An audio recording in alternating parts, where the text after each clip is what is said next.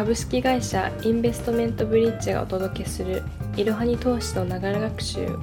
こんにちは。カナダ留学をしているインターン生の金です。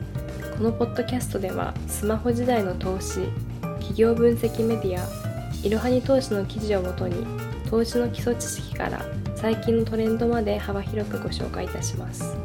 通勤時間などの隙間時間でながら学習をして様々な知識をつけていきましょう。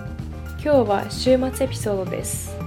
今週放送した内容の重要なポイントを復習していきましょう。月曜日は信託報酬と積立投資についてのいろはにクイズでした。クイズには正解できましたか？もう一度復習をしたい方はエピソード152からご視聴ください。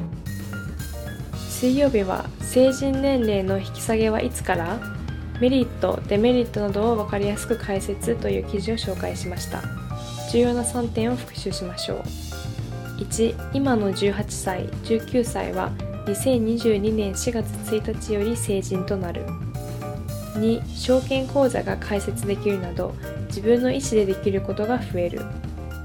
3未成年のための法律が適用されなくなるので自分の身は自分で守ろう。金曜日は SOXL とは株価やチャート推移。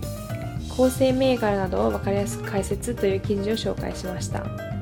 重要な3点を復習しましょう。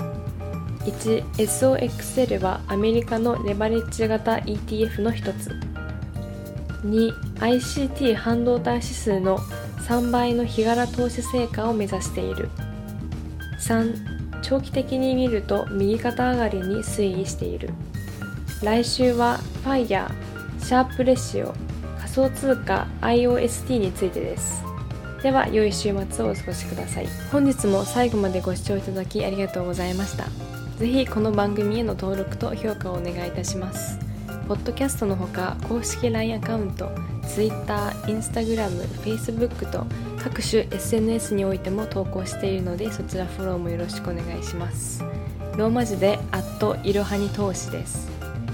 また株式会社インベストメントブリッジは個人投資家向けの IR 企業情報サイトブリッジサロンも運営しています。こちらも説明欄記載の URL よりぜひご覧ください。